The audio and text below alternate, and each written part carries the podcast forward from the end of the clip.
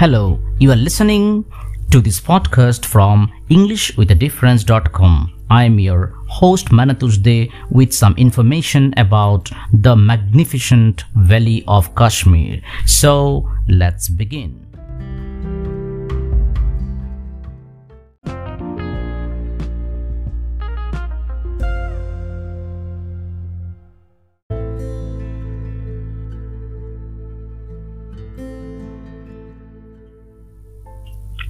If there is a perfect mountain valley in the world, it is certainly the magnificent valley of Kashmir. It is surrounded by snow-capped lofty mountains which make it a land of springs and beautiful lakes. It is 87 miles long and 20 to 25 miles wide and 5,315 feet that is 1620 kilometers above sea level. It is well watered and fertile.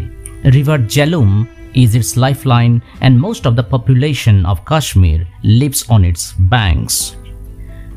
For the last hundred years, the beauty of Kashmir has held visitors spellbound. Mughal emperors were so much enamored of its beauty that they built magnificent gardens around many springs or on the slopes of mountains touching the edge of Dal Lake. Emperor Jahangir is reported to have said, quote, If there's paradise on earth, it's here. Unquote.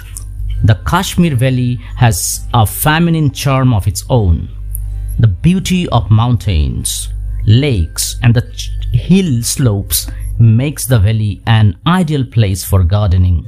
Whenever a hill came sloping down gently, touching a water reservoir like a lake, a garden was laid out. The general features of Mughal gardens are that they are laid out on terraces on the slope of a hill, and there is a water channel in the middle of a garden, the water of which flows down from one terrace to another, making brilliant cascades. These gardens are full of brilliant flowers of variegated colors and the spray of water falling from the fountains in the water channel protects the visitors from the heat of the day.